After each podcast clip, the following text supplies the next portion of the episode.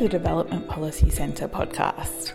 In this episode of the podcast, we bring you the recording of our second annual Aid Budget Breakfast, looking at Budget 2014 15. PowerPoint slides are available on our website, devpolicy.anu.edu.au. Good morning, everyone. Welcome to our second annual Aid Budget Breakfast here at the Development Policy Centre. My name is Ashley Betteridge. I'm a research officer here at the centre, and I'd like to thank you all for joining us this morning. We had to upgrade to a bigger venue from last year's event, so it's great to see such strong interest in aid. Before we begin, I'd like to acknowledge and celebrate the first Australians on whose traditional lands we meet and pay our respects to the elders of the Ngunnawal people, past and present. We've seen some significant changes in aid since last budget and since the election in September, and if you've already seen the Dev Policy blog this morning, you will have some idea of the main topics that we're going to talk about today. Firstly, the cut and also transparency. I know you all can't wait to hear what our panelists have to say, but I'll just quickly let you know how we're going to run the event today. Um, we have four speakers, and they're going to each make a presentation, and then we'll open up the floor to questions. So I'll just remind our speakers, please do keep to your time. So without any further ado, I'm going to ask our first speaker to come up. Tony Swan is a research fellow here at the Development Policy Centre, and he's going to give us a big picture perspective on the budget, looking at the macroeconomic and fiscal context. Right, thanks, Tony.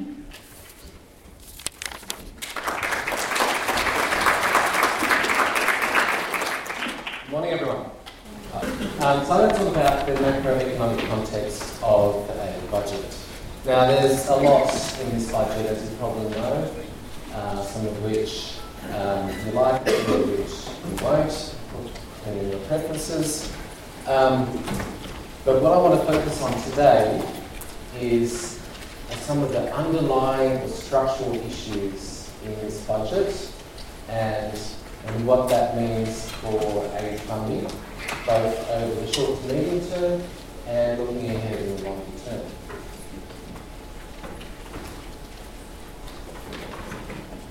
So First of all, let's have a look at the underlying uh, cash balance. Uh, you can see that um, we've had significant deficits over the last few years, and the time that it's going to take to bring us back to surplus indicates some of the, the um, how difficult some of these problems are. So, what are these problems? Uh, just before I move on, you can see that um, compared to last year's budget, uh, fiscal has worsened, um, but has improved slightly from uh, the December 2013 uh, mid-year economic fiscal outlook statement. But these structural out problems that I'm talking about, okay, well, I'm talking about them in the short to medium term, and that's roughly the, the period over the forward estimates. I'm going to argue that uh, we've gone, what Australia's got is a revenue problem. And this revenue problem has occurred also at the same time as the end of the resources boom. And that's compounded that problem. But looking ahead, okay, there's going to be significant structural adjustment in the Australian economy, and of course, this is going to have an impact on um, Australia's fiscal position. Uh, and what I'm talking about in particular are the fiscal effects of demographic change. Um, and that is also occurring over, over a period where um, historically um, Australia's had declining productivity over quite some time now, and uh, there's nothing to indicate that that's going to be reversed um, over this long term, although it is possible. Okay, this chart here shows um, total revenue and total expenses share of GDP. And you can see from around 2007 that there was a substantial drop in um, total revenue as a share of GDP. So, yes, that's uh, coincided with the GFC, um, but that's not the whole story. In fact, probably the thing to note most is the, um, the tax cuts that occurred around this time. Okay. So why did these, the Howard and era tax cuts, so why, why did these tax cuts take place? Well, we had the, the resources boom. This is in the middle of the resources boom. Um, and together with inflation leading to bracket creep, um, uh, revenue was, was looking quite sound.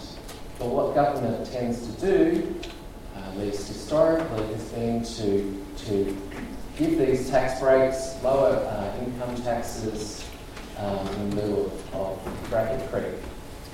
And of course, this did happen over the period of the GFC and uh, has led to substantial reduction in, in revenue. And you can see, um, and we'll see later on, that uh, falling export prices has, has strongly contributed uh, to this problem. But also, with the GFC and uh, the big fiscal stimulus uh, package that the government that they brought in um, impacted on the expenditure side, thus giving us the deficits uh, over this period. Okay, so let's let's dig a little bit deeper. Um, why has revenue um, been so low? well, lower than expected economic growth does account for some of this. Uh, you can see the, the dip in my pointer. You can see the dip in real GDP around 2008. Um, yes, it did fall, but by no means as, fall as what was expected at the time. Um, so it wasn't too bad, and it did recover towards uh, trend levels pretty soon after, although over the forward estimates it is looking a little bit, little bit soft.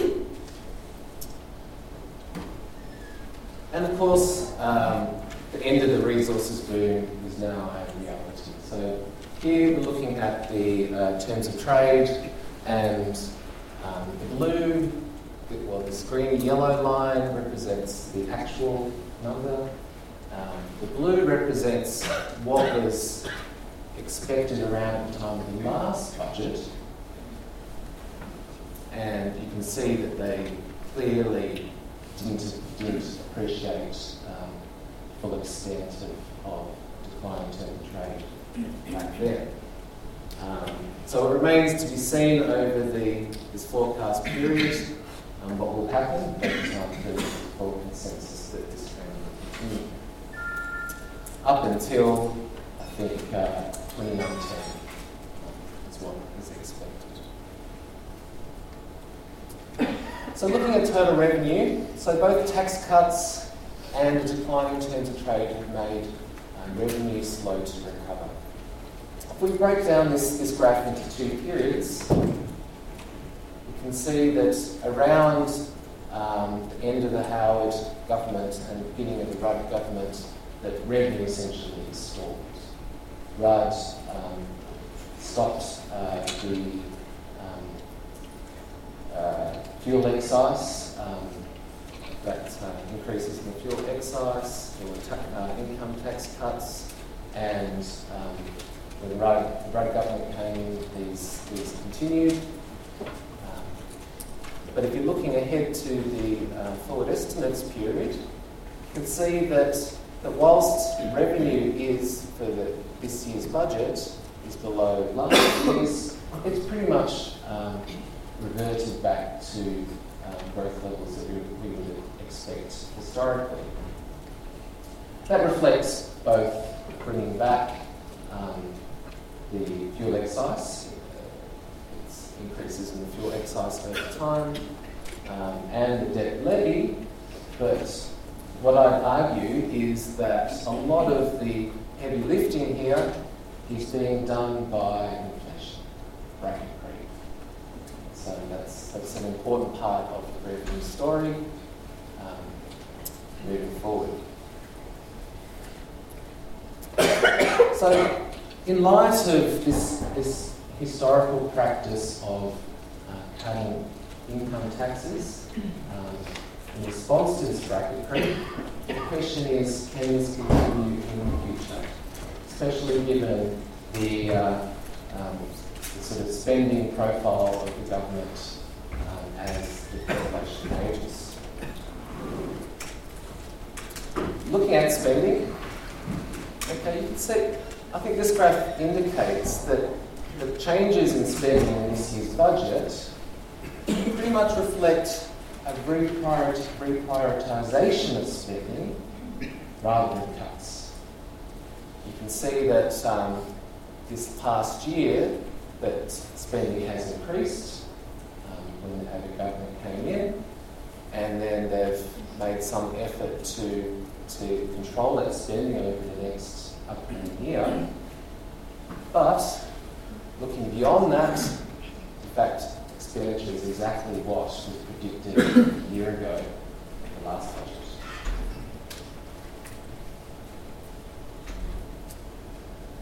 And if you look at the breakdown of spending by, by sector, uh, you can see that um, the blue line is health spending, and that's been increasing over time, and, and that's an indicator of, of this longer term structural problem um, due to our ageing population. I haven't got expenditure on, on age pension and things like that, um, but that's happening in the background. Uh, education um, is, is, is flat over the, um, over the, the um, projection in the budget. Um, and what you don't see there is, is the amount of um, spending that's being, especially in health and education, that's being pushed to the states. Um, there's apparently 80 billion worth over the next 10 years, and that's something that, that is going to put a lot of pressure on, on um, the fiscal position, not just the Commonwealth, but Australia as a whole. Looking at defence, you can see that that's actually increased. And that is a priority of this government, and they have um, stated a commitment to increase defence spending to 2% um, in, in around five years, 2% of GDP. And finally, looking at ODA, well, it's so small, it's really hard to see, see uh, what's going on there, but I can show you what's happening on the next slide. Okay. So, basically, summarise, this whole situation, both over the forward estimates and looking long term, adds up to a difficult financial position um, for ODA. At the bottom here shows, in the sort of purple, is um, historical numbers for ODA as a share of gross national income, and we, would all know that um, there has been, or notionally still is, a, a target of 0.5%. Um, and this line here is the projections in the last budget, um, which was slowly but uh, slowly getting to that level, um, but of course we never got there. And the black is the um, current projections for 28, and that's declining from a high of about 0.36 thereabout, which Stephen uh, will tell you. It's always quite interesting to compare ODA to defence. Um, as I mentioned, they have their target of um, 2% of GDP. And historically, it has been well over 2%, um, but over the last 10 years has declined. And looking over the forward estimates and having in mind um, this reaffirmed commitment by the government to get to 2% uh, tells, well, it's a telling story because um, despite, despite the increases in um, the value of spending, the actual share of spending of defence, of GDP, um, hasn't really changed very much, especially it's only slightly improved compared to last year's budget, and highlights the inherent uh, difficulties with this sort of planning. Um, you all know with ODA, we never got to the target, and there were issues surrounding um, the ramp up, the continual projections of increased spend to get to that target, and never happened. And problems. And in a way, that's that's could well be happening with defence. And uh, an interesting question is defence the new age? Um, so, to conclude, I just want to highlight that, um, that yes, the fiscal position um, is difficult for aid, ODA, over the current projection period, um, but is probably not going to improve in the long term. Thank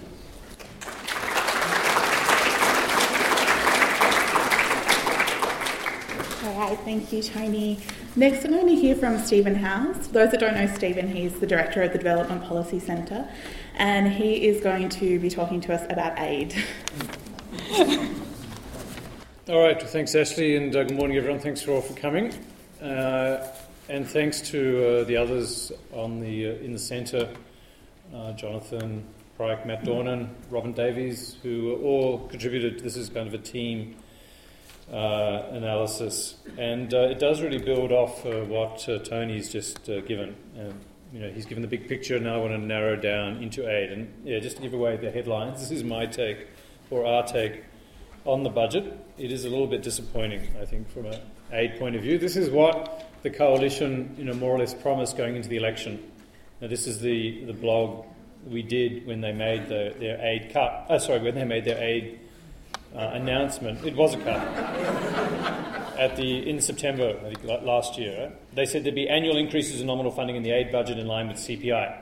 And they actually released some numbers, if you remember, in their savings document. So, based on those numbers, we produced this graph, and we knew that 2013-14 would take a hit, but we thought, based on their numbers, that it would actually recover in 2014-15 and then stabilise, right, with CPI. So in real terms, in 2016-17 we'd be back where we were in 2012-13. So I'd say that's the most accurate representation of how the coalition went into the election. Uh, I think they signalled in the run-up to the budget that this might not be what we get, and they started talking about increases up to CPI rather than increases with CPI. Uh, but just keep this in mind, right? So this is, uh, you know, five and five. Uh, in terms of election, in terms of what we got, what we're going to get in this, what we got in this budget, it's five and 4.5. So this was the uh, cut um, in January, right? They've already started cutting this year's budget, and then they've kept next year's budget uh, exactly the same. Uh, following year budget exactly the same, then they start to increase with CPI. But you've so in real terms, just inflation get down to 4.5, and then you um, you stay there. So this is the 10% cut that we uh, have put out on our blog. And this is how you get there. You get uh, some nominal cuts in the current year. You get you know, a flat nominal aid budget in the next two years. You add onto that inflation and this is how you get the 10% or 9.7% uh, cut. So it's, it's not unprecedented, and in fact, in the uh, Costello Howard, in their first budget, they cut aid by 9%, and the second budget, they cut aid by 1%. So that's 10%. So here it's just being spread out over a few years. It's not unprecedented, but it is significant. And uh, just to put it in a sort of longer term Context, you know, we're now in the, we were scaling up, we're now scaling down. Uh, this is uh, ODA, just looking over a longer term, longer time period. You know, that $2 billion mark slowly increasing, and then it took off last decade, right, reached 5 billion, and now it's uh, on, a, on a downward trajectory. So then if that's on a downward trajectory, of course all those ratios are going to be on a downward trajectory this is the ODA to GNI, the generosity index. So it was on a long downward trajectory that reversed last decade. Right? It was meant to get to 0.5, never made it, got to 0.35, and now it's uh, heading south uh, again. So, yeah, I really want to emphasize this is the end of an era. We're in a new aid era now. And just to you know, illustrate that, here are the nominal increases in aid since uh, 2000, first under Howard um, and then under Rudd and Gillard and uh, you know those nominal increases are, are no longer uh, to be seen. Right, we're uh, until you know we get to some out to 2016, 17. Uh, so we are in a very different era, and also just I think this is useful putting that asylum seeker funding issue in perspective. I think one of the good things about this budget we aren't going to see that money diverted for asylum seekers uh, onshore because there aren't aren't any or there aren't going to be any. Um, so that's, that saves, that frees up 375 million for development. That's good for development, right? If you're into development. But that's, you know, that's about this bar, right? So that's sort of one year of this series of increases, you know, is what the coalition's delivering back to the aid budget, right? But the, the gen- it's good, but the general, it doesn't change the general picture, uh, which is one of stagnation. I just want to pick up this point that really flows on from what Tony said. I mean, the message being given is, you know, we've got this very difficult uh, fiscal position, and Tony's uh, shown it is a difficult fiscal position. Therefore, we've got, you know, big expenditure cuts and Tony's cast some doubt on that. In fact, expenditure seems to be increasing. It was a pretty tight expenditure situation even before the coalition, right? So it's a continuation of that. Um, and so, therefore, the message is aid has to play its part. But in fact, if you look at the numbers, you see aid is bearing a disproportionate burden of the uh, fiscal adjustment, right? And what this is really about is we already had a tight expenditure outlook, but the government, you know, for all the criticism, the previous government, for all the criticism it received for not getting 0.5, was channeling more funds to aid, giving aid more emphasis. That's now been reversed. And maybe that, some of that emphasis is going to defence, some of it's going to infrastructure, but it's going, it's going elsewhere. And so aid is now uh, bearing a disproportionate burden of the fiscal adjustment. And you can see that um, if you look out to 2017 18, so the entire forward estimates, now here's that 10% cut, right, which is achieved by 2015-16, and then it just stays the same because after that, it just increases for inflation. But look at non-aid uh, expenditure. So uh, non-aid expenditure does uh, take a hit this year, right? So this year is a is a tight year, uh, but over time, non-aid expenditure grows, and it actually increases by. This is after inflation. After inflation, Actually, my blog last night I put 10%. It's actually 9%. Um, so you've got, they're going in different directions. Right? Aid's going down by 10%. Everything else is going up by almost 10%. So definitely aid has moved down the list of priorities uh, for this government. And uh, this, you know, pretty much the uh, graph, one of the graphs Tony had, but on a smaller scale, so we can see the differences. Here is, uh, you know, over this period, beginning under Howard and Downer, we saw aid taking a higher priority. That was continued under Rudd and Gillard, but now we're seeing it, it going back. We haven't quite, you know, reached the level of 2000, but we're, we're heading in that in that direction. So that's uh, the aid quantity uh, picture. It's uh, not a very pretty one. Of course, it could have been worse, and people were relieved that at least there wasn't a nominal cut. But you know, it's not a good picture, and it's certainly not in line with what the government uh, committed to the elections. What about effectiveness, which is our passion, the Development Policy Centre? Uh, composition and quality, what can we say about that? Well, not a lot because uh, there's not a lot of information, but uh, we have a go. We've had a preliminary go. And if you look at the big picture, you can think that there are about three or four losers and three or four winners uh, in the budget. And focus on, on this year. You know, it's this year, since the nominal amount is just fixed, right? Any winners have to be offset by losers elsewhere. So, who are the losers? Well, the asylum seeker funding, right? The asylum seeker processing costs are no longer going to be covered by the aid budget, so that frees up 375 million. There is a uh, refocusing of the aid program on the immediate region, and so continuation of cuts to Africa, and not just sub-Saharan Africa, but Middle East and North Africa as well. And uh, there's cuts to uh, Latin America, and oh, about that frees up about 100 million. And then very large cuts in aid administration, uh, freeing up about 120 million. And you can see that's uh, you know the departmental spending, that's the administrative cost of aid, does take a sharp dive um, this uh, in this year. So overall, that frees up uh, almost 600 million. Right? So it's quite a lot, right? Out of a total budget of uh, of 5 billion, it's almost 10%. So, you know, for, for a, a, stagnant budget, it is, it is a very interesting one and quite a dynamic one. I think that um, makes the analysis interesting. So, who are the winners? Well, 60 million for PNG, and that's to do with the Manus Island, not for the facility, but the broader agreement around Manus. Uh, 55 million for regional organisations and initiatives, and we can see that's largely putting back money that was cut uh, this year, I guess they were an easy target to cut, and, and that money's kind of been uh, given back this year. Uh, humanitarian, again, it was easy to cut last year, and that money is being given back to humanitarian. There's a slightly increased contingency, as you'd expect if you've got some extra money to allocate. And then the, most of it, you know, we just don't know how that money. It's, it's, it hasn't really been announced. That's just 380 million in what are called cross-regional programs, right? And uh, what are these? Well, we do know, and I'm, any of my colleagues are here. You'll be happy to know scholarships have been fully protected from any cuts, and they're going to increase, and they're going to hit that four and a half thousand target that was announced in, well, at least reiterated in 2013 in the, un, under the last Labor budget. So scholarships are not being cut anyway at all. They're going to increase, but that's, a, that's only about 40 million.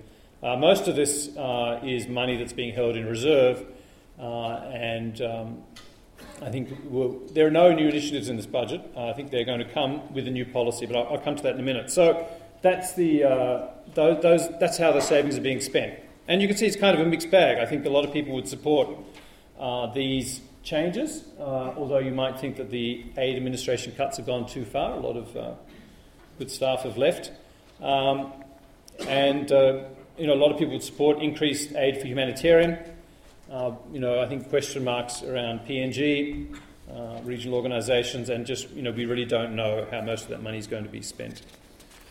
just a few other graphs. This one shows that increased regional focus um, with the decline in uh, not only, um, yeah, sorry, this is Africa, here's Africa and the Middle East, uh, South and West Asia, and then uh, Latin America and the Caribbean. So East Asia and the Pacific are protected. And uh, this is some work Matt Dornan did, and we put up a separate blog on sort of country winners and losers. And you can see there's a, you know, there, um, fair few winners and losers, but um, I've, been, I've been over the main ones. Other changes, there aren't that many other changes, I think. There is a doubling of the uh, DAP, which is the, the Development Action Program. Not sure. But it's the uh, amount of uh, funding under the control of the uh, heads of mission. So that sort of DFAT asserting you know, greater control, but it's still a very small program. There's a very tiny increase in the ANCP, which is the sort of core funding for NGOs. Uh, ACIAR is uh, constant in funding, that's agricultural research. AFP is actually down, I think, to do with the RAMSI withdrawal, although it's scaled up in PNG. In terms of multilateral allocations, um, overall seem to be either unchanged. There were some cuts announced in January. I think you say no further cuts, but still some undecided uh, allocations uh, with, with replenishments coming up, and Gavi is singled, singled out as you know, where the decision hasn't been made. So some of that might be in, those, in that cross regional program allocation. Uh, there are a few uh, sort of disaggregated forward estimates in the main budget document, and uh, these have a few uh, surprises actually. PNG in the Pacific, you know, slight increase, East Asia, slight increase. But then this jump in the last year for uh, the rest of the world, I'm not clear you know, what that is for or if that's just something that's being held in reserve.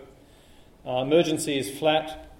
Uh, NGOs are flat, so, so much for this government being the friend of NGOs. And um, then this uh, you know, increase here in UN, Commonwealth, and other international organisations. So, again, perhaps it's not what you'd expect uh, from this government, and I don't know which organisations these are, but if then Commonwealth is tiny, this government's not particularly well disposed to the UN, so you think perhaps this is good news for vertical funds, such as Gavi, Global Fund, or perhaps the Education Partnership.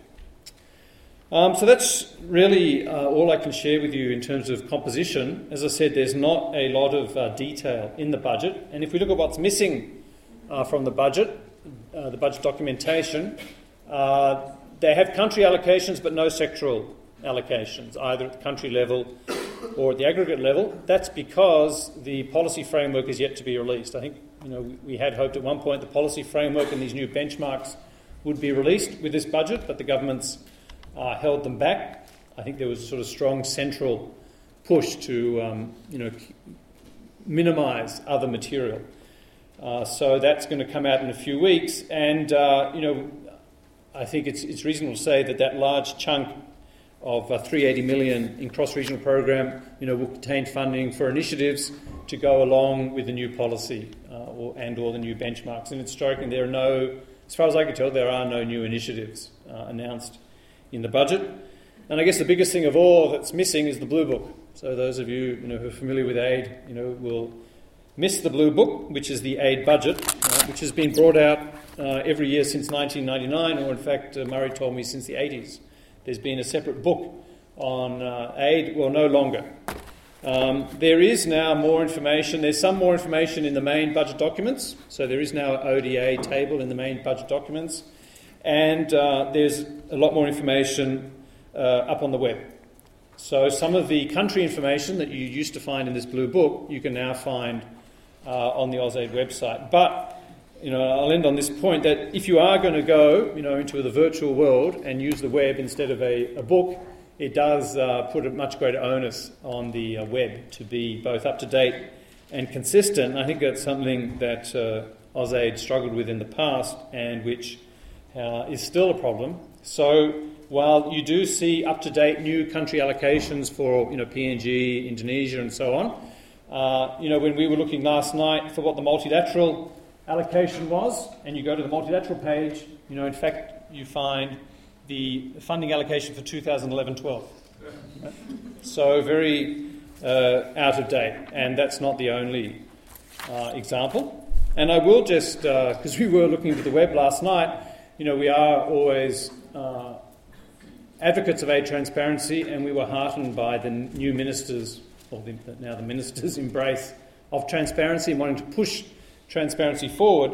Uh, that you know these project web pages are now no longer searchable through the AusAid website. You can Google them if you know what project you're looking for, but you can't actually find them within the AusAid uh, DFAT website. I hope that's just something to do with putting up new information for the budget. Perhaps they ran out of time and some of this uh, got lost, but I hope this project information will come back uh, into the uh, DFAT um, aid web pages.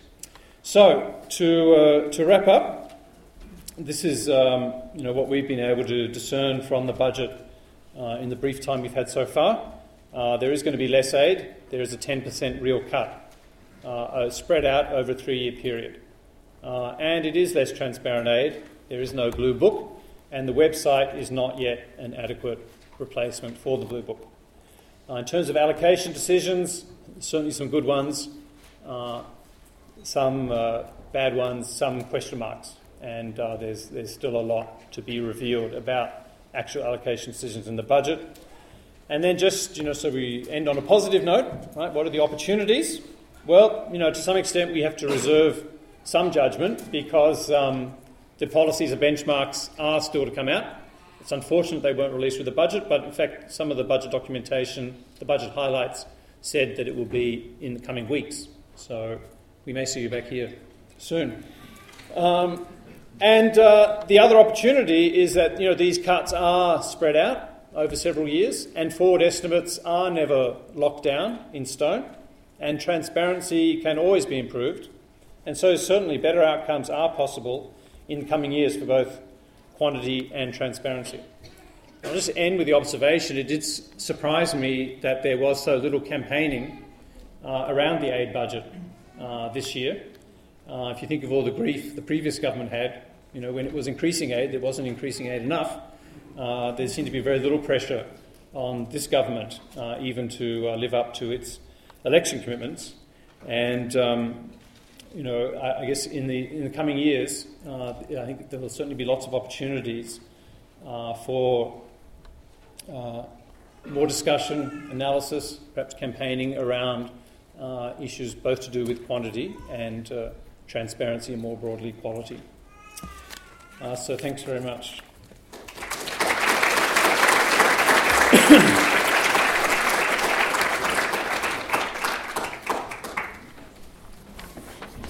Thank you, Stephen. Lots to think about there. Um, next, I'm going to welcome up Joanna Lindner. She's the Head of Policy, Aid and Development Effectiveness at the Australian Council for International Development, which is Australia's peak body for development NGOs. So, thanks, Jo. Um, thanks, Ashley, and thanks, Stephen, for that very nice introduction into some of my remarks this morning. Um, we've just heard all about the macroeconomic context, the figures of volume, GNI, ratios, trends.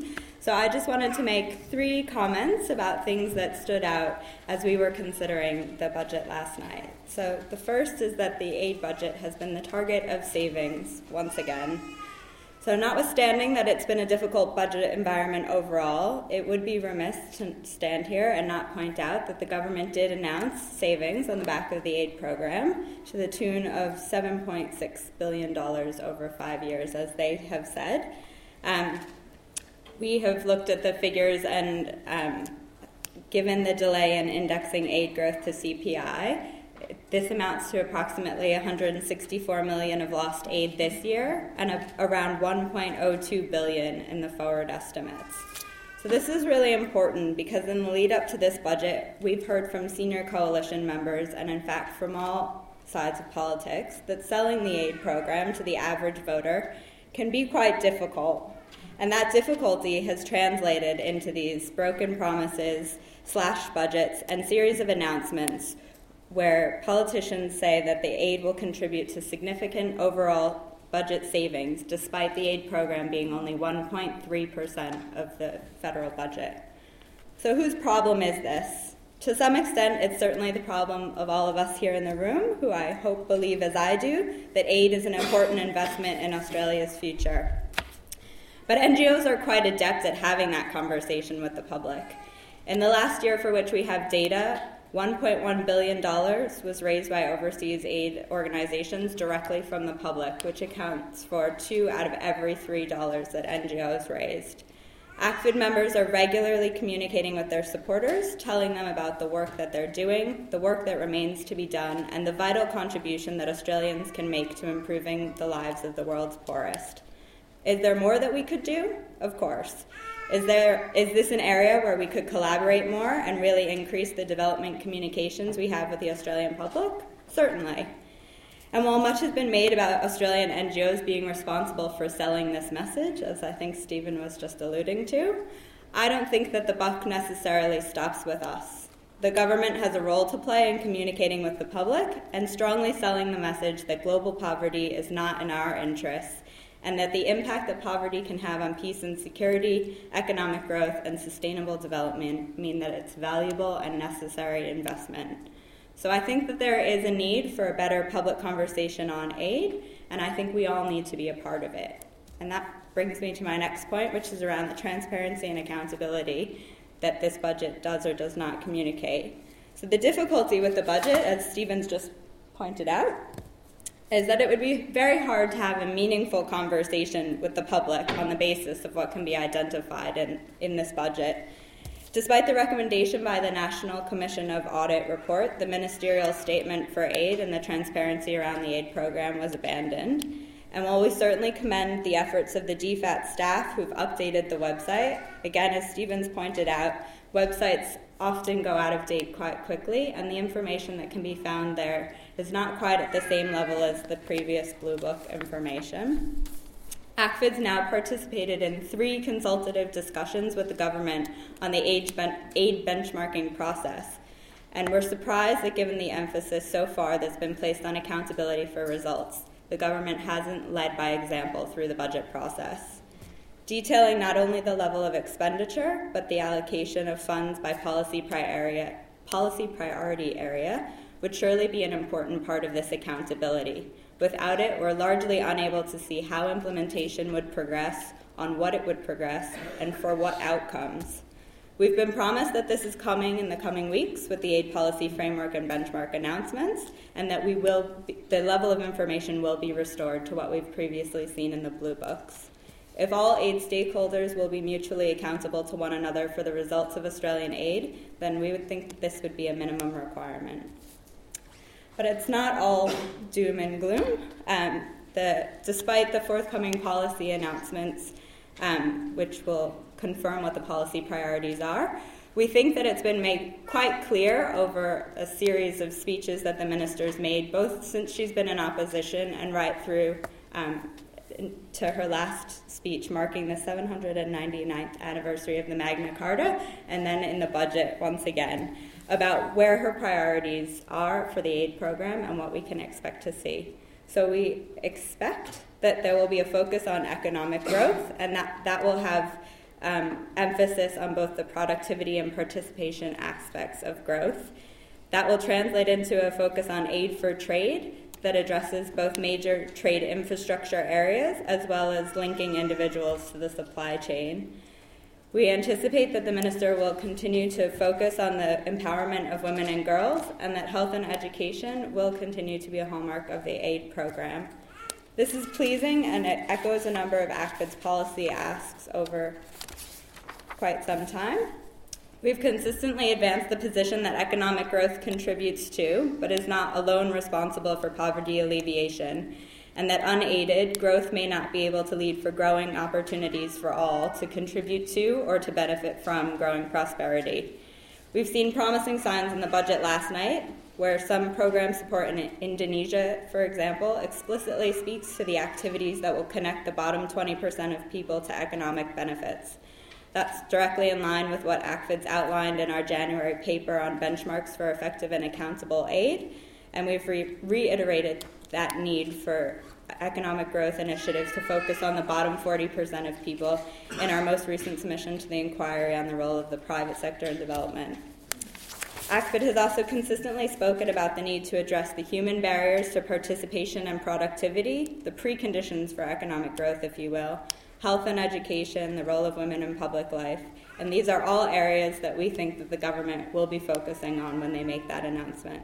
So we look forward to getting more details when that comes and look forward to having the conversation with you all in the meantime and thereafter. Thank you.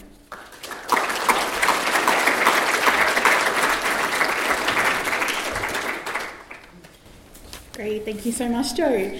Now we're going to hear from Mel Dunn, who is Vice President for International Development at URS and Chair of IDC Australia. And Mel is going to provide us with some insights from development contractors. Thanks, Mel. Uh, thanks, Ashley, and uh, good morning, everyone. It's good to be here again.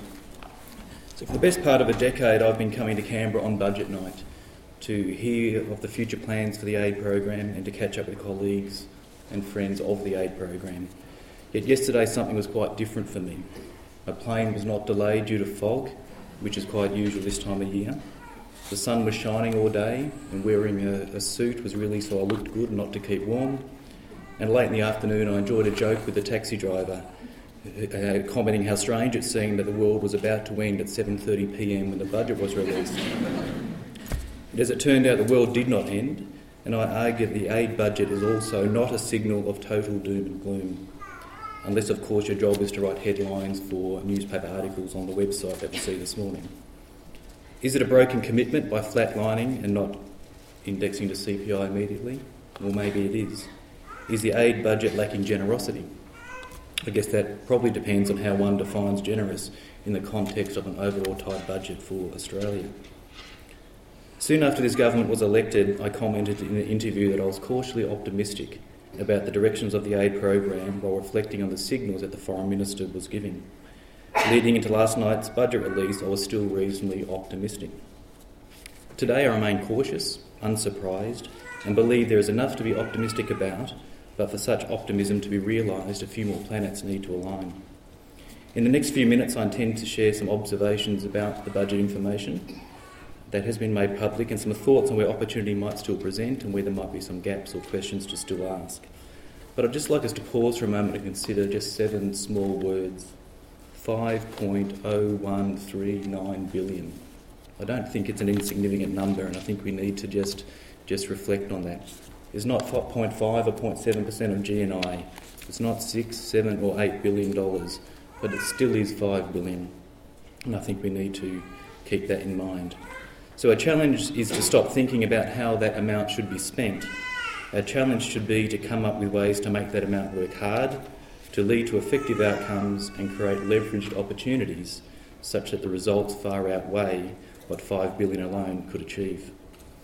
I'd like to discuss just three things the policy framework, should be quick, the forward estimates, and the level of detail in the regional focus.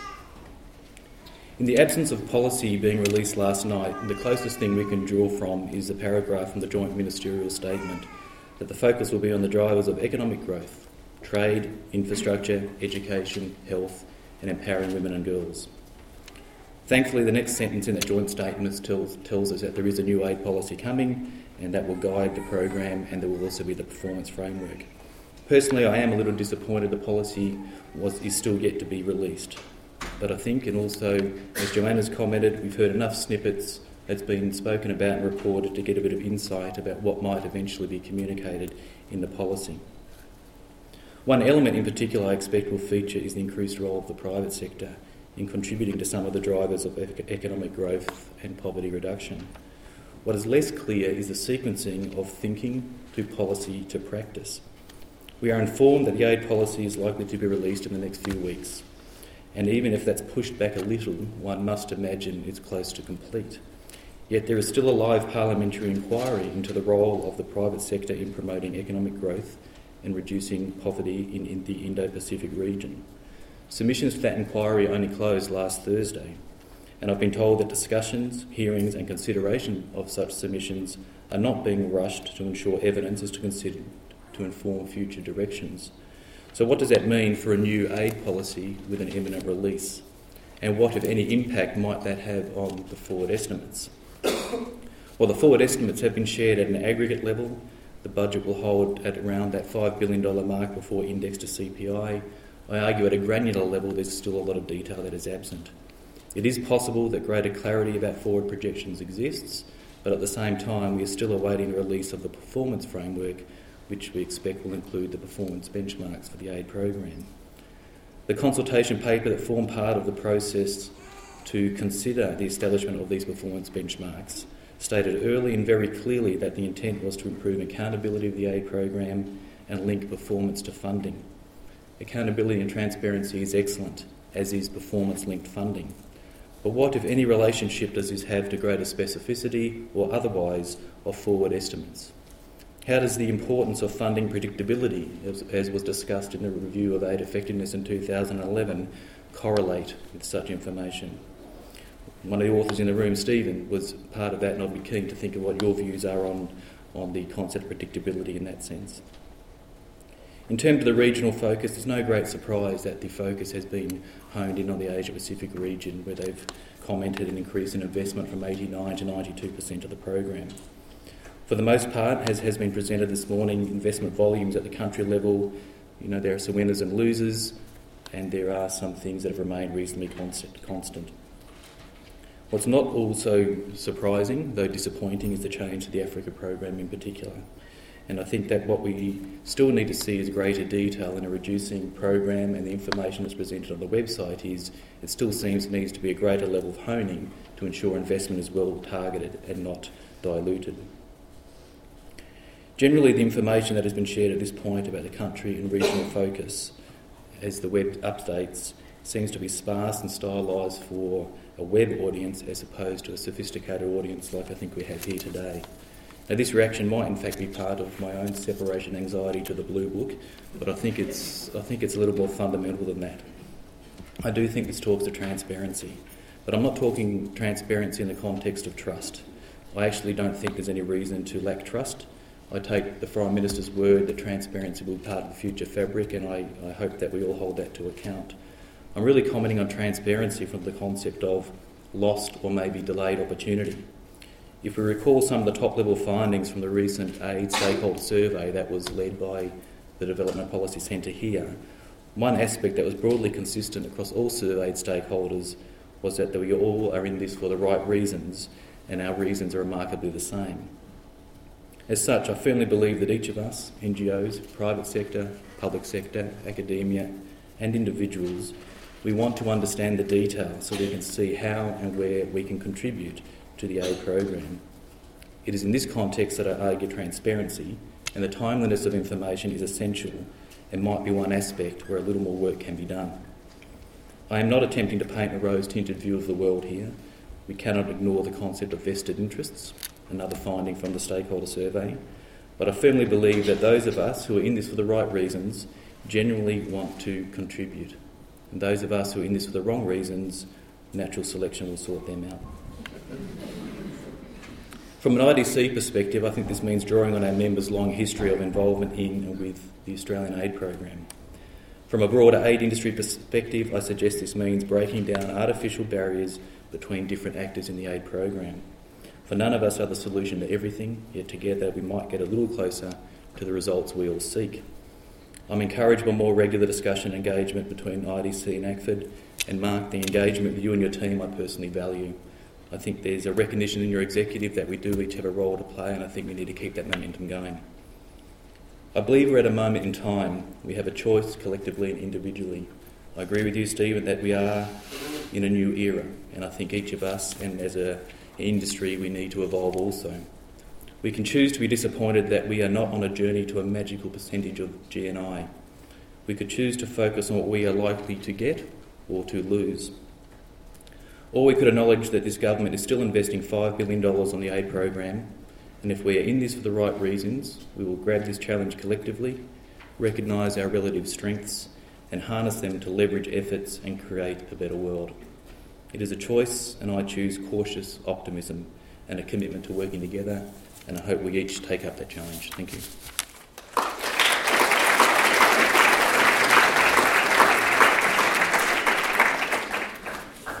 Great. Well, I'll now invite all of our speakers to come up the front. Um, we've got a good amount of time for questions, which is fantastic. So I hope you've all been thinking of some. Um, we'll take a couple of questions at a time, I think, and then come back to the panel to discuss. So uh, if you can have a show of hands of people who want something to ask. Hello, I just wanted to ask uh, if, if aid is in a new era, how, how does this new era affect the organisation of DFAT, uh, be that culturally or physically in terms of staff numbers? Any, any enlightenment there? Great. And we'll just, just here. Yes, please. Two quick questions. the uh, Treasury this morning said that this is in the context of the whole budget that we can't be borrowing from overseas to pay people or to send money overseas. I'd just like to see how you respond to that, uh, uh, Tony. And second, the um, this figure of the funds that have been restored to the aid budget from offshore processing, 370 million or something when the um, actual cost, according to a media release a couple of weeks ago from the uh, Australian Churches Refugee Task Force, is $3.7 billion a year. How does that fit? Great. And if you just pass to your neighbour, next question. so I'll bunk myself on that fit. Uh, two questions. One is uh, for Stephen. Just there's a, an amount of roughly about 686 million across regional programs, and I'm just wondering if you could indicate what you think might be in that amount, where expenditure might go, and is the uh, is the government actually taking direct action to cost shift by ceasing the publication of the Blue Book and uh, have us all publish out uh, bits of websites to try and piece together what's happening with the aid programs is actually part of their efficiency drive? Great. Well, I think we have a good first set of questions there to throw back to the panel. So. I'll have a go at some of them. Um, a, uh, obviously, the merger of AusAid and DFAT is another dynamic. That, that also makes it a new era. So it's not just the aid cuts that make it a new era. Um, they go together. They did mention the budget. There would be 500. Yes, it was 500 staff fewer. And that seems a lot. And it's, it's mainly ex-AusAid rather than ex-DFAT. So yeah, I think that's that's another just reinforces the message that this is a new era.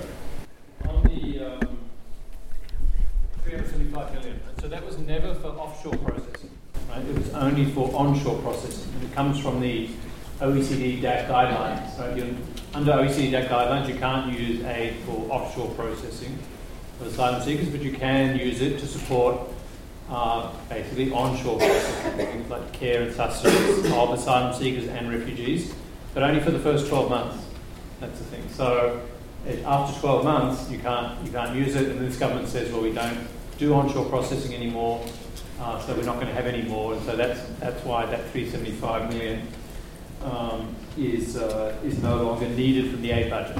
So I you know, agree with you that offshore processing is a very expensive regime, and I guess it's a source of budgetary pressure, right? Uh, indirectly on the aid program, but it was never anything something the aid program could uh, could finance.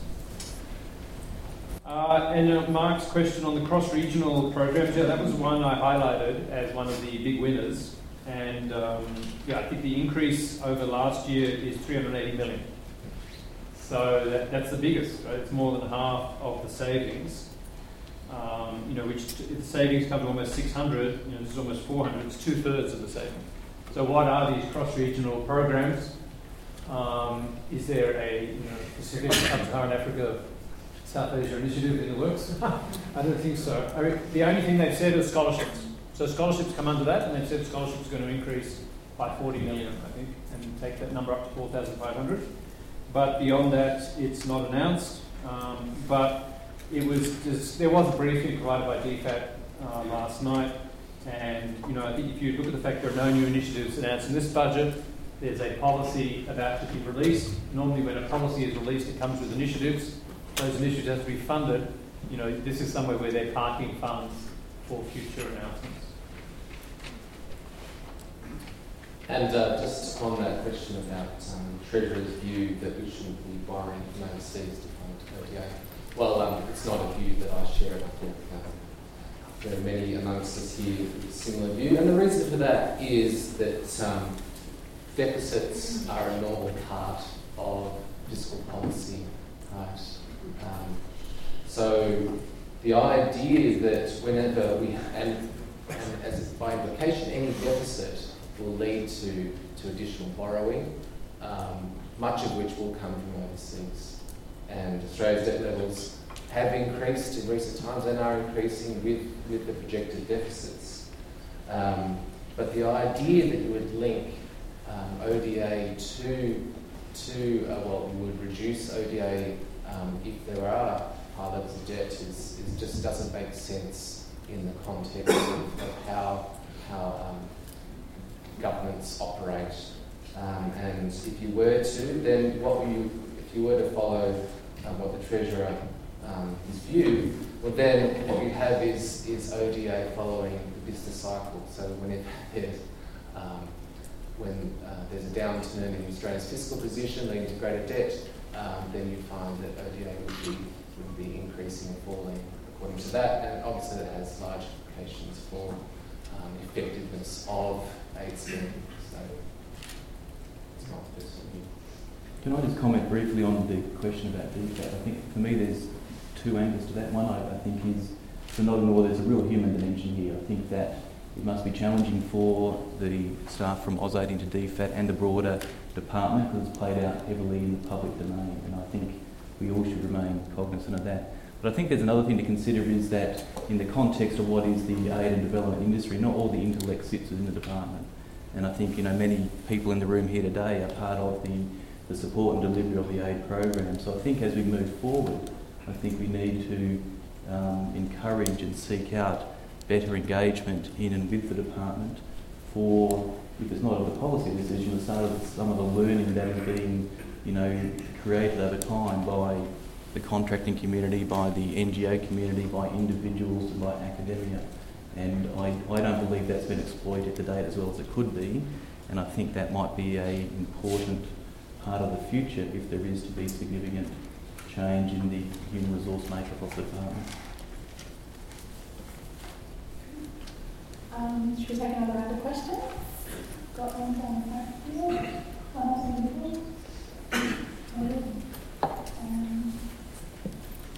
Okay, um, so this is going to sound slightly self-serving. Uh, Tom so Davis. can I just ask you to introduce yourself Yeah. as well so we have one? The self-serving is apparently something else where I'm from. Um, so Tom Davis from the Office of Development Effectiveness and DFAT. I want to pick up on Mel's comment and uh, that first question because uh, I, think it does raise an interesting process issue, which is what is the value add of uh, AusAid slash DFAT staff and therefore what would be an ideal number and where should they be? But also, because there's knock-on effects to this in terms of will they go back to the more just a straight project management type model uh, with larger initiatives, uh, you know, completely devolved, etc., etc. So, what is actually the value of having DFAT staff who know something about aid and can, you know, would, can actually benefit from the knowledge that's out there in the community. Uh, good, Carl Blackstone from SB. Uh, I guess that quite a bit of that 400 million cross-regional programs will be for uh, pro-business and aid trade initiatives. Just wondering what the panel thinks uh, that will look like and what, what are your recommendations on what it should look, look like? Um, we'll go back to the panel with those ones now.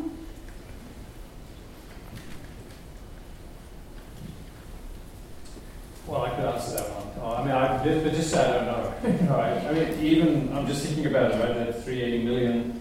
You know, to spend that all in one year on new initiatives.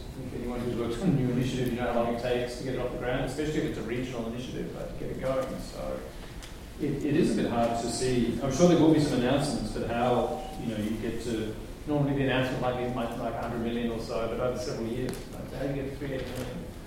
in one in one year. Um, I guess there are other things in that, like scholarships. There might be the contingency uh, in that, but um, yeah, it will be very interesting to see. You know, the kind of um, I guess the sort of interesting announcements that you normally get in a budget, we will get in, in a couple of weeks. I think. That's all I can add on. Yeah, should we jump in on those? Uh, well, it might be interesting to think about um, I know from a PNG context that uh, from the ODA perspective, they're getting out of service delivery. Um, so I think in terms of where that additional money is going, um, depending on how quickly it takes, how much time it takes to get out of service delivery, um, I think there's, there's a, a, lot of support that is required um, in order to do that, both from within um, the delivery of ODA and um, changing priorities, but also in working with partner governments. Uh, so I think that's some one avenue that. Yeah, just I mean, just to bounce off that, I do think uh, the you know I wouldn't think like the pro-business and aid for trade is just going to come out through these cross-regional programs. Most of it will be in the country programs, and you can already see that in the in these web pages, the way they're written up, strong emphasis on private sector development, um, economic growth. And, but and just to take a little issue with Tony, I don't think I'd say that AusAid or DFAT's getting out of service delivery. Uh, they're getting out of you know something particular things like uh, distributing buying drugs or buying textbooks. But um, yeah, the minister sent a strong message It's still in education, still in health. They're rebuilding Lae Hospital. So I guess it's um, in these sectors, but in different ways um, than than in the past. But just to join maybe the two questions together, so without knowing the quantum or the timing, but if you think about the, you know, the internal intellect and the external intellect around the aid program and the, you know, the economic development aid for trade, whatever labels are being bandied around, I think that's where better and deeper conversations and need to be had. You know, I think, you know, my my guess would be that a, a risk profile needs to be adjusted a bit. I think something around an innovation type piece might might be part of a, a, future initiative. That would be a guess I would have. But I think if you're looking at that, I think that risk dimension is what's the appetite for, you know, when things don't always go the way we want them. Is that a is it a failure or a learning? So I think there's a journey around that, which is why could it all happen immediately? I think would be a challenge. Just to add to that as well, I think this idea of innovation, things not always going to plan, that speaks to sort of the value of having expertise and specialists in the department who can actually do something with that. Um, if you don't have that development expertise that can understand why things have gotten off track or where you can begin to find the corrections that are needed, then the ACE program is going to lose that efficiency and effectiveness.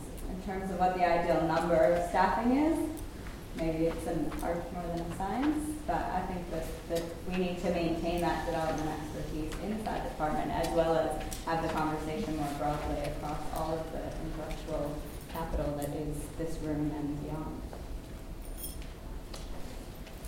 Great. More questions? Up here. Um, let's go back in the middle.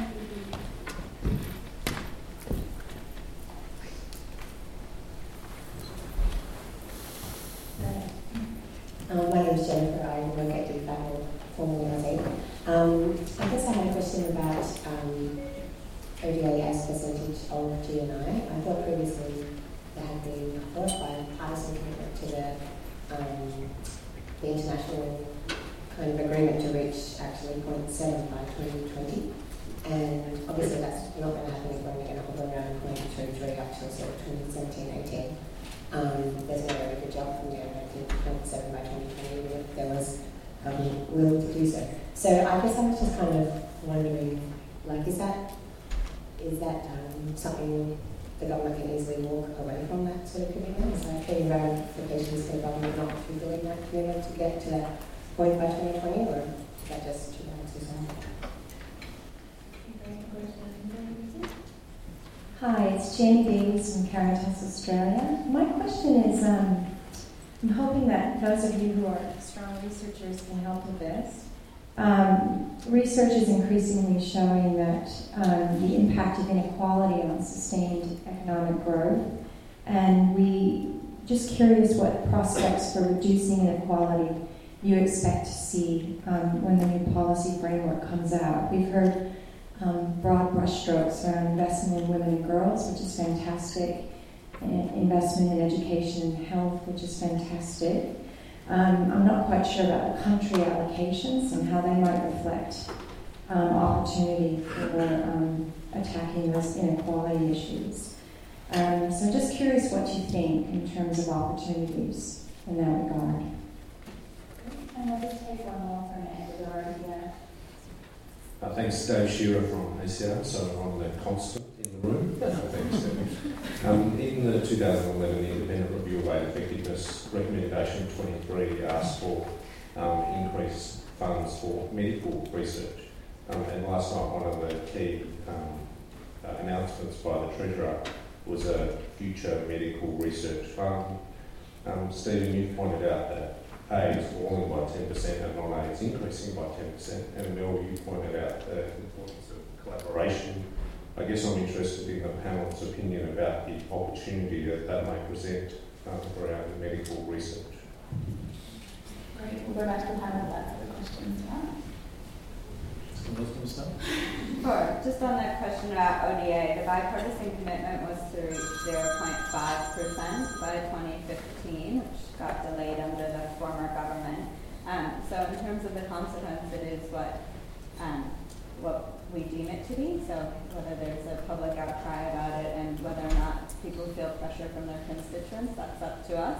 And then there's the perception from the international community. The, the international agreement was 0.7% by 2015, in line with the MDG. Um, and so our, our peer nations will judge us by that level of contribution. So the UK, for example, which has a higher debt to GDP ratio than Australia, has just reached its 0.7 um, percent of GNI commitment this year, and a number of other nations reached that percentage. So um, in terms of how we compare with our peers, that's the, the pressure that is felt by governments. Okay, well, here we go. Uh, on this one, I, I mean, I agree. I think you know what was interesting you looked last. This we had a ten percent cut this time over three years. There was a ten percent cut in under Howard and Costello, but then the scale up started. That's when we started going to 0.5, although the actual commitment didn't come later. So what about this time? I'm sure that wasn't in the forward estimates when they were cutting, right? they were going to bounce back. So what about this time? Even though it's not in the forward estimates, are we going to see a bounce back? Like the government sort of, I don't know, becomes more generous, or they come to see the importance of aid, or there's more campaigning? Are we going to see that bounce back? I mean, I doubt it. I, I doubt it. I think we're in a different global environment than, than we were back then. But I mean, it is fascinating how things have changed, and uh, just shows things do change a lot in uh, the way a country thinks about itself, about its responsibilities, and um, you know, that is the opportunity. Forward estimates aren't fixed, right? so there is an opportunity for a bounce back, but I, would have to say it's, it's, I wouldn't certainly wouldn't uh, count on it uh, in any way automatically. Um, yeah, I was really glad Dave made that point about medical research. Um, I thought that was a really interesting initiative, a bit odd to tie it to co-payments. Oh know, I think that's very odd, but, but a great initiative. And we, you know, Australia has, well, first of all, think about the future of aid. Future of aid, uncertain, got to be linked to global public goods. Uh, what are the global public goods? Well, we, we're really good at agricultural research. We do a lot of that. you know, Australia's also pretty good at medical research. So why aren't we focusing more on global medical research? And that was the spirit of the recommendation of the independent review. I always felt, you know, that AusAid kind of uh, embraced that reluctantly, uh, gave it very little attention, very little funding. And um, there is opportunity to do a lot more. Obviously, the sector is uh, campaigning on it, and now you have this big announcement by Abbott. I did hear Abbott on the radio before the budget talking about the benefits of this fund for future generations of Australia and for the world. So that's I, I haven't been able to follow up as to whether there is any actual stream within that fund, but there is within NHMRC. There is a stream for global medical research, and I think that's it's a great opportunity to do more global medical research, and the government could count that uh, towards the ODA target. So, yeah, I, I, think that's a really good point. Uh, good that you raised that, Dave, and uh, we should look a lot more at uh, what that fund uh, has to offer, and we have a long way to go in, you know, rethinking aid, and, and, a big part of that, I think, is around global medical uh, research. Um, just what I look for, just say one thing on uh, that whole issue of departmental spending. One thing they told us last night, which I think is also up on the web, but they are introducing a cap now. So they're saying now no more than 5% of ODA will go on the administration of ODA. So I think now it's 7%. That's the first time they've had that uh, cap. You know, it's all the donors report how much they spend on administration, but they all use different methods as possible to know how the government's uh, calculating this. On the one hand, you know, their incentive is to push up those, shift as many departmental costs to the aid budget as possible, right? Because they've got to spend that aid anyway. They may as well charge their budget to it. But they seem to be taking you know, the approach they want to show they're kind of lean and mean and they're going to keep it at 5%. Uh, anyway, I'm not saying it's a good thing, but it's an interesting uh, development on that, on that front. So can I jump in and talk to the inequality piece? And I, I, acknowledge that you asked for a quality researcher, but you'll just have to do with me for a moment.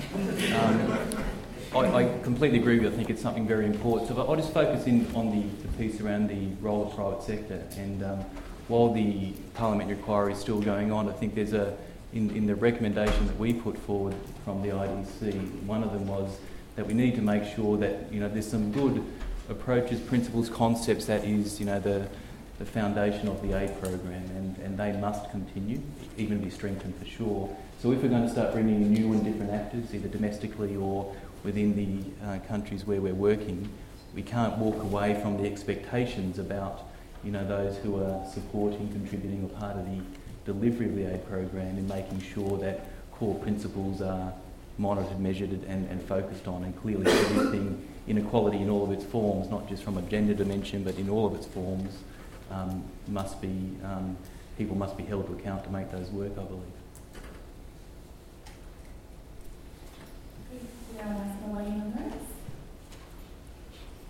I think we have time to take maybe one or two more questions. Mark's hand up again. and do you have anyone else?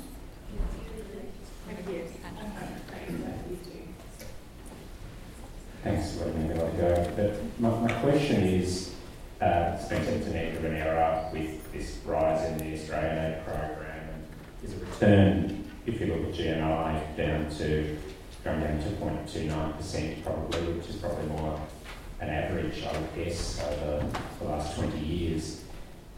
My question though is, is this as good as it gets globally? Are we actually at the end of an era of uh, aid programs, aspirations for 0.7. UK is kind of an outlier, but this is more than just post GFC austerity blues. Uh, if you look at the rise of new donors, the, the multiple sources of income, concessional loans, uh, is really uh, we're in a sort of fundamental systemic change here. It's a question for all panels. Thank you, Nancy Waits from Vision. Um, Stephen, you made the observation that the tiny increase to ANCP, the, um, the NGO Cooperation Partnership Agreement, um, really quest, made questionable the government's commitment to partner more with NGOs. So I welcome yours and other people on the panel's views on why the government hasn't fulfilled that commitment, um, despite the independent review of aid effectiveness uh, evaluating the program quite highly and recommending. Or do you think this might be an indication that other areas of the aid program will be opened up um, for application by a wide range of partners, including NGOs, including contractors and so on? Great, we'll go back to the panel. Thank you, I can have a go. I think, yeah, th- Mark, thank you for that. I think, you know, we, we really appreciate having Tony's macro context and it'd be good to have the global context. Unfortunately, Robin Davies uh, got on a plane yesterday and he left. So he's a global, he's our global aid expert. Um, but we will try next year to have a segment on global aid. We do do an update every year. And I think what Robin would say, if he was here, would be that the global aid situation is pretty flat. Uh, in fact, to our surprise, global aid actually increased last year in real terms. So that was a sort of surprisingly positive outcome after two years of small declines. But when you look deeper in the numbers, it's uh, lending programs, and they're not very concessional lending programs. So we really question sort of the quality of that as at least as a. Um, but yeah, I think the global picture for OECD you know, would be pretty consistent with the coalition uh, original commitment, right, which was to keep aid flat in real terms. You know, we haven't yet got to the stage where we're seeing a sustained, you know, fall in, in aid. And that's just OECD aid. Of course, if you look at non-OECD aid, it continues to increase. In fact, we've just done some work, if you use purchasing power parity, the Indian aid program is now as big as the Australian aid program. So we are in a changing uh, aid world. Um, yeah, Nancy's point, I think uh, someone said to me it was kind of status quo budget. Uh, that although there are quite a few allocation changes, so I don't know, there are some things that change, but quite a lot stays the same. I guess that status quo comment was about things in terms of partners, like no real change on NGOs, no real change on multilaterals. And I, I guess the, the, government had been signaling that. Joe Hockey made this kind of panicked response, right, when they cut the budgets, like don't attack me, giving will money to NGOs.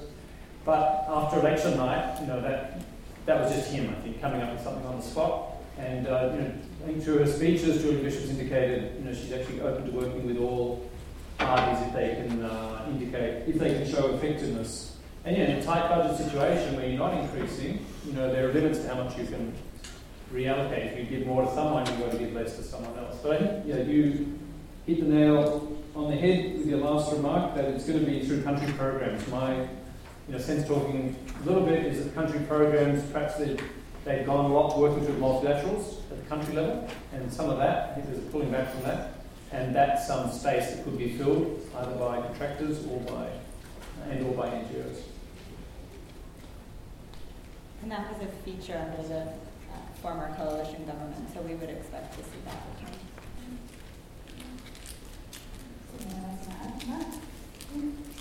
Um, do you have any final questions? Uh, yeah, you've got two minutes. Garth Luke, World Vision. Uh, if we're going to concentrate our aid program in the area of high per capita incomes compared with many other parts of the world and growing per capita incomes, uh, how much innovation are we going to need to make a real impact in people's lives?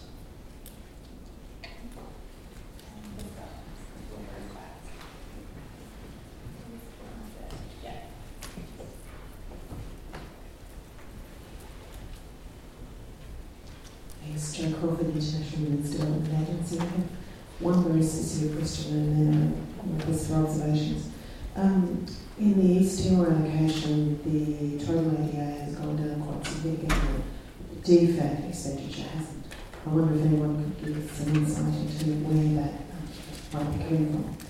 The second one is to acknowledge, as others have done, that there is a lot of language around the importance of investing in girls but almost a complete absence of any sense of the way in which integration of gender into the aid program as a whole will help and work to ensure that the whole of the aid program does heavy lifting on, um, to use the Treasurer's uh, phrase, on progressing gender equality. So it's there as a policy priority, um, but it seems to be being handled by some references to standalone issues targeted specifically on women and there is no evidence of the way in which it is going to, for example, be brought into a trade initiatives or into projects of business development activities to make sure that they meet the needs of the whole population some of them.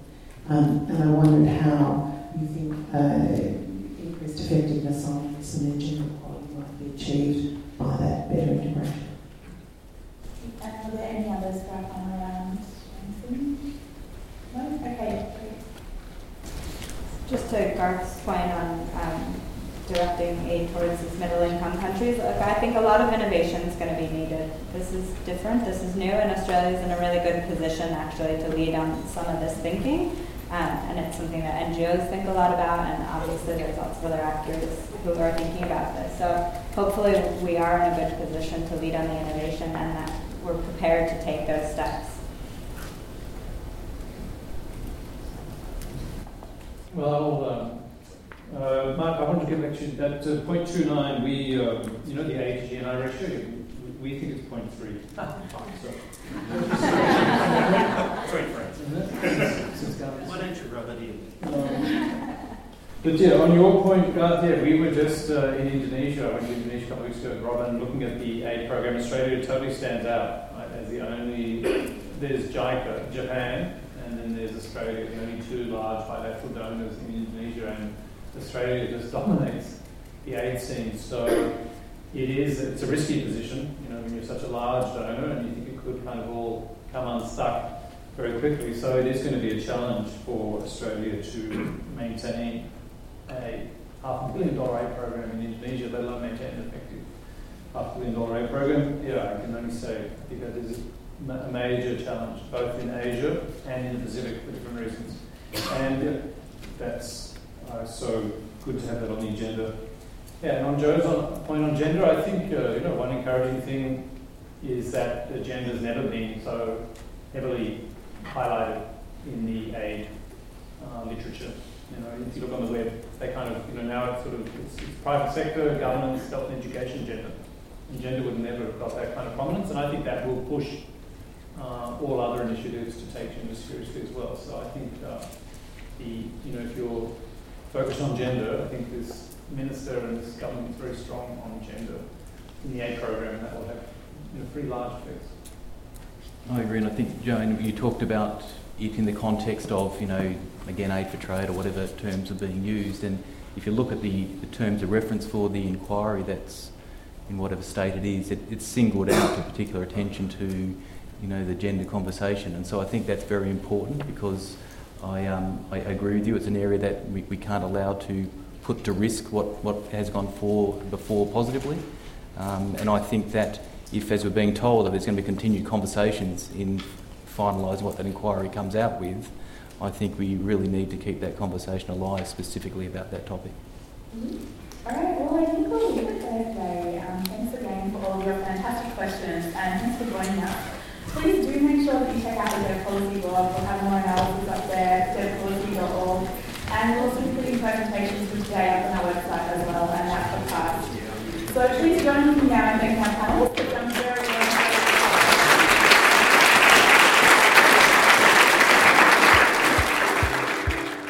very You have been listening to a podcast from the Development Policy Centre. For more information on our work, visit our website at devpolicy.anu.edu.au. To join the conversation on Australian aid, Papua New Guinea and the Pacific, and global development policy, visit our blog at devpolicy.org. At the blog, you can also sign up to our newsletter for all the latest updates or connect with us on social media. Thanks for listening.